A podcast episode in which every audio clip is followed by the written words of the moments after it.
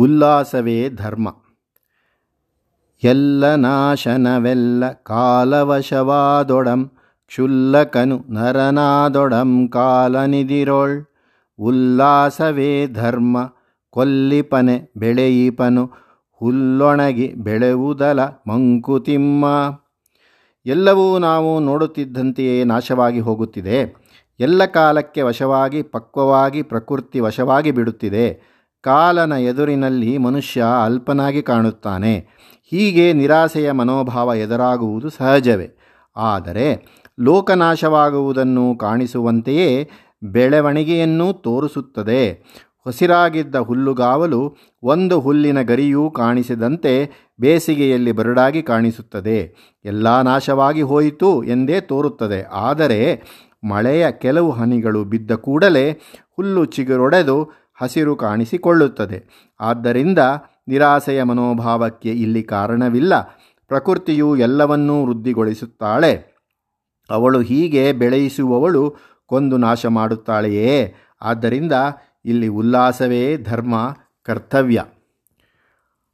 ಅಣಗಿದ್ದು ಬೇಸಿಗೆಯೋಳ್, ಎದ್ದು ಮಳೆ ಕರೆದಂದು, ಗುಣಿಯನದೆ ತಿಟ್ಟೆನದೆ ಸಿಕ್ಕಿದಡೆ ಬೆಳೆದು ಉಣಿಸ ನೀವನು ಧನಕ್ಕೆ ತನವ ನೀವನು ಜಗಕ್ಕೆ. ಗುಣಶಾಳಿ ತೃಣಸಾಧು ಮಂಕುತಿಮ್ಮ ಈ ಉಲ್ಲಾಸದ ಮನೋಭಾವ ಎಂಥದ್ದಾಗಿರಬೇಕು ಎಂಬುದನ್ನು ಹುಲ್ಲುಗರಿಕೆಯ ದೃಷ್ಟಾಂತದಿಂದ ಇನ್ನೂ ವಿವರಿಸಿ ತಿಮ್ಮಗುರು ಹೀಗೆ ಹೇಳುತ್ತಾರೆ. ಹುಲ್ಲುಗರಿಕೆಯನ್ನು ತೃಣಸಾಧು ಎಂದು ಕರೆದಿದ್ದಾರೆ. ಸಾಧು ಎಂಬ ಮಾತು ಭಗವದ್ಗೀತೆಯಲ್ಲಿ ಹೀಗೆ ವಿವರಿಸಲ್ಪಟ್ಟಿದೆ. ಸದ್ಭಾವೇ ಸಾಧುಭಾವೇ ಚ, ಸದಿತ್ಯೇ ತತ್ಪ್ರಯುಜ್ಯತೆ. ಸತ್ ಎಂಬ ಶಬ್ದಕ್ಕೆ ಎರಡರ್ಥಗಳು. ಒಂದು ಶಾಶ್ವತವಾದ ಅಸ್ತಿತ್ವ ಯಾವುದಕ್ಕುಂಟೋ ಅದು ಸತ್. ಸತ್ ಎಂದರೆ ಇರುವುದು. ಎಂದೆಂದಿಗೂ, ಯಾವಾಗಲೂ ಒಂದೇ ರೂಪದಲ್ಲಿರುವುದು. ಅದೇ ಸತ್ಯ. ಪರಬ್ರಹ್ಮವೇ ಪರಮಸತ್ಯ. ಎರಡು, ಸಾಧುವಾದದ್ದು ಯಾವುದೋ, ಒಳ್ಳೆಯದು ಯಾವುದೋ, ಅದು ಸತ್. ಉದಾಹರಣೆ, ಸಜ್ಜನ, ಸತ್ಕರ್ಮ ಇತ್ಯಾದಿ.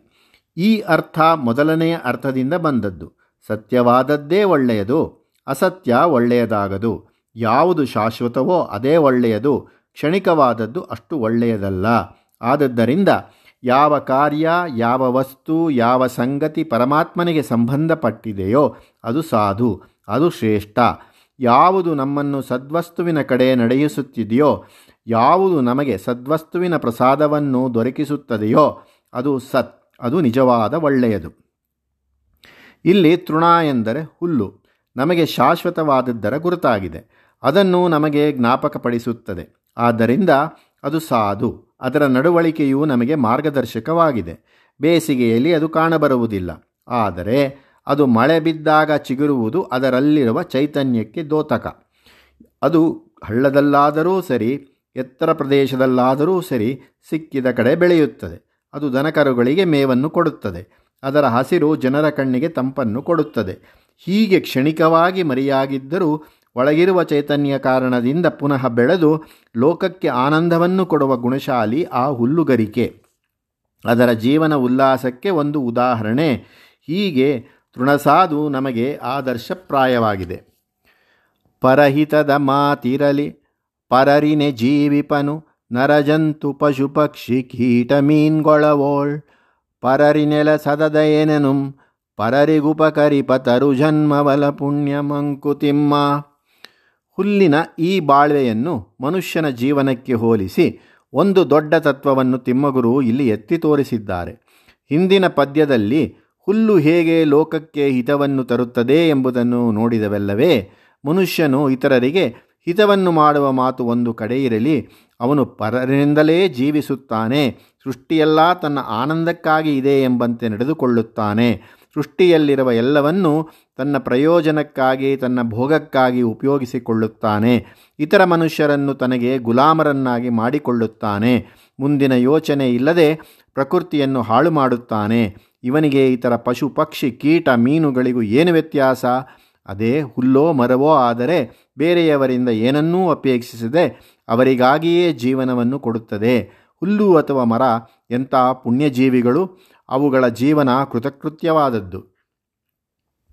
ನೆರಳ ನಿನಿತನು ಕೊಡುವ ಧಣಿವ ನಿನಿತನು ಕಳೆವ, ತಿರೆಯ ಪಯಣದ ಹೊರೆಯ ನಿನಿತು ಸುಳವೆನಿಪ ತರುವಾಗಿ ಮನೆಯೊಳಗೊ, ಹೊರಗೊ ನೀಂ ಬೆಳೆಯುತ್ತೀರೆ, ಪರಮಧರ್ಮವದೆಲವೋ ಮಂಕುತಿಮ್ಮ ಕೃತಕೃತ್ಯತೆಯನ್ನು ಪಡೆದ ಆ ಮರ ಮಾಡುವ ಕೆಲಸವಾದರೂ ಏನು?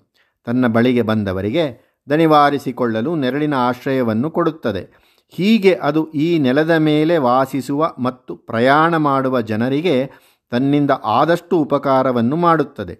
ಪ್ರಯಾಣದ ಶ್ರಮ ಹೆಚ್ಚಾಗದಂತೆ ಅದು ದಣಿವಾರಿಸಿಕೊಳ್ಳಲು ಆಶ್ರಯವನ್ನು ಕೊಟ್ಟು ಪ್ರಯಾಣವು ಸುಲಭವೆನಿಸುವಂತೆ ಮಾಡುತ್ತದೆ. ಅದಕ್ಕೆ ಯಾರೂ ಈ ಕರ್ತವ್ಯವನ್ನು ವಿಧಿಸಿಲ್ಲ. ಅದು ಈ ಕೆಲಸವನ್ನು ಮಾಡದಿದ್ದರೆ ಯಾರೂ ಅದನ್ನು ದಂಡಿಸುವ ಹಾಗಿಲ್ಲ.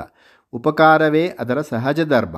ನೀನು ಹೀಗೆ ಲೋಕದಲ್ಲಿ ಮನೆಯಲ್ಲಾಗಲಿ, ಹೊರಗಿನ ವ್ಯವಹಾರದಲ್ಲಾಗಲಿ ಮಾಡಬೇಕಾದ ಕೆಲಸವನ್ನು ಅಹಂಕಾರ ಮಮಕಾರಗಳು ಇಲ್ಲದವನಾಗಿ ಸೌಜನ್ಯದಿಂದ ಲೋಕಹಿತ ದೃಷ್ಟಿಯಿಂದ ಮಾಡು. ಮತ್ತೊಬ್ಬರ ಆಜ್ಞೆಗೆ ಒಳಪಟ್ಟೋ ದಂಡನೆಯ ಭಯದಿಂದಲೋ ಅನುಗ್ರಹದ ಅಪೇಕ್ಷೆಯಿಂದಲೋ ಕೆಲಸ ಮಾಡತಕ್ಕದ್ದಲ್ಲ. ಆಶಾ ಪ್ರತೀಕ್ಷೆಗಳು ಇಲ್ಲದೆ ಸರ್ವಭೂತ ಹಿತದೃಷ್ಟಿಯಿಂದ ಕೆಲಸ ಮಾಡತಕ್ಕದ್ದು. ಇದರಿಂದ ನೀನು ಬೆಳೆಯುತ್ತೀಯೇ, ನಿನ್ನ ಆತ್ಮ ವಿಸ್ತರಣವಾಗುತ್ತದೆ ಇದೇ ಪರಮಧರ್ಮ, ಅದೇ ಒಂದು ಮರ ಮಾಡುವ ಉಪದೇಶ. ಅವರೆಷ್ಟು ಧನವಂತರ್, ಇವರೆಷ್ಟು ಬಲವಂತರ್, ಅವರೆಷ್ಟು ಯಶವಂತರ್ ಎನ್ನುವ ಕರುಬಿನಲಿ. ಭವಿಕ ನಿನಗೆಷ್ಟಿಹುದೋ ಮರೆತು ನೀಂ ಕೊರಗುವುದು ಶಿವನಿಗೆ ಕೃತಜ್ಞತೆಯೇ ಮಂಕುತಿಮ್ಮ. ಪರಹಿತಕ್ಕೋಸ್ಕರ ಆತ್ಮೌಪಮ್ಯದಿಂದ ಬಾಳುವುದು ಹಾಗಿರಲಿ, ನಿನಗೆ ಇದ್ದುದರಲ್ಲಿ ತೃಪ್ತಿಯೇ ಇಲ್ಲವಲ್ಲ? ಇನ್ನೊಬ್ಬರನ್ನು ನೋಡಿ ಅವರು ಎಷ್ಟು ಧನವಂತರಾಗಿದ್ದಾರೆ, ಇವರು ಎಷ್ಟು ಬಲವಂತರಾಗಿದ್ದಾರೆ, ಎಷ್ಟು ಅಧಿಕಾರ ಹೊಂದಿದ್ದಾರೆ, ಅವರು ಜೀವನದಲ್ಲಿ ಎಷ್ಟು ಯಶಸ್ಸು ಪಡೆದಿದ್ದಾರೆ ಎಂದು ಅಸೂಯೆ ಪಡುವುದೇ ನಿನ್ನ ಬಾಳಾಗಿ ಹೋಗಿದೆ. ಇದನ್ನೇ ಈಗ ಕಾಂಪಿಟೇಟಿವ್ ವರ್ಲ್ಡ್ ಎಂದು ಕರೆಯುತ್ತಾರೆ. ಇದೇ ಪ್ರಗತಿಗೆ ಪ್ರಚೋದನೆಯಂತೆ. ನಿನಗೆ ಇರುವುದನ್ನು ಮರೆತು ನನಗೆ ಇನ್ನೂ ಹೆಚ್ಚು ಇಲ್ಲವಲ್ಲ ಎಂದು ಕೊರಗುವುದು ನಿನಗೆ ಬೇಕಾದಷ್ಟನ್ನು ಕೊಟ್ಟಿರುವ ಭಗವಂತನಿಗೆ ಕೃತಜ್ಞತೆಯನ್ನು ತೋರಿಸಿದಂತಾಗುತ್ತದೆಯೇ? ಅತೃಪ್ತಿಯೇ ಮುಂದೆ ಹೋಗುವುದಕ್ಕೆ ಪ್ರಚೋದನೆ ಎಂಬುದು ಸರಿಯೇ. ಇನ್ನು ಹೆಚ್ಚು ತಿಳಿದುಕೊಳ್ಳಬೇಕು, ಜೀವನವನ್ನು ಸಮೃದ್ಧಿಗೊಳಿಸಬೇಕು ಎಂಬ ಭಾವನೆಗಳು ಸರಿಯಾದದ್ದೇ. ಆದರೆ ಅದು ಅಸೂಯೆಯಿಂದ ಕಲುಷಿತವಾಗಬಾರದು. ಭಗವಂತನು ಕೊಟ್ಟಿರುವುದರಲ್ಲಿ ಕೃತಜ್ಞತಾಭಾವ ಇರಬೇಕಾದದ್ದು.